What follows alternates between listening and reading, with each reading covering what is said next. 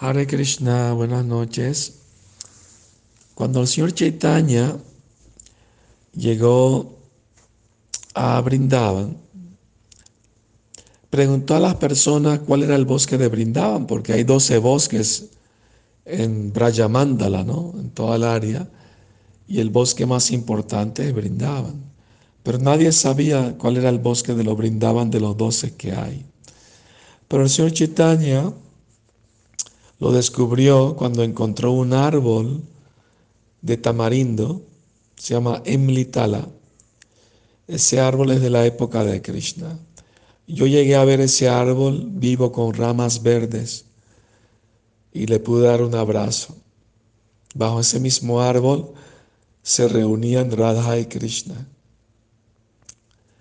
Y el señor Chaitanya se sentó bajo ese árbol y en el humor de Radharani se acordó de Krishna y sintió mucho amor en separación, tan intensamente que su cuerpo dorado se volvió a su lado.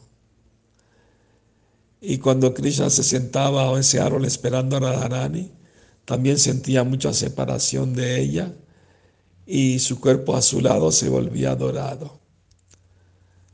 Que sueñen con Krishna. Buenas noches.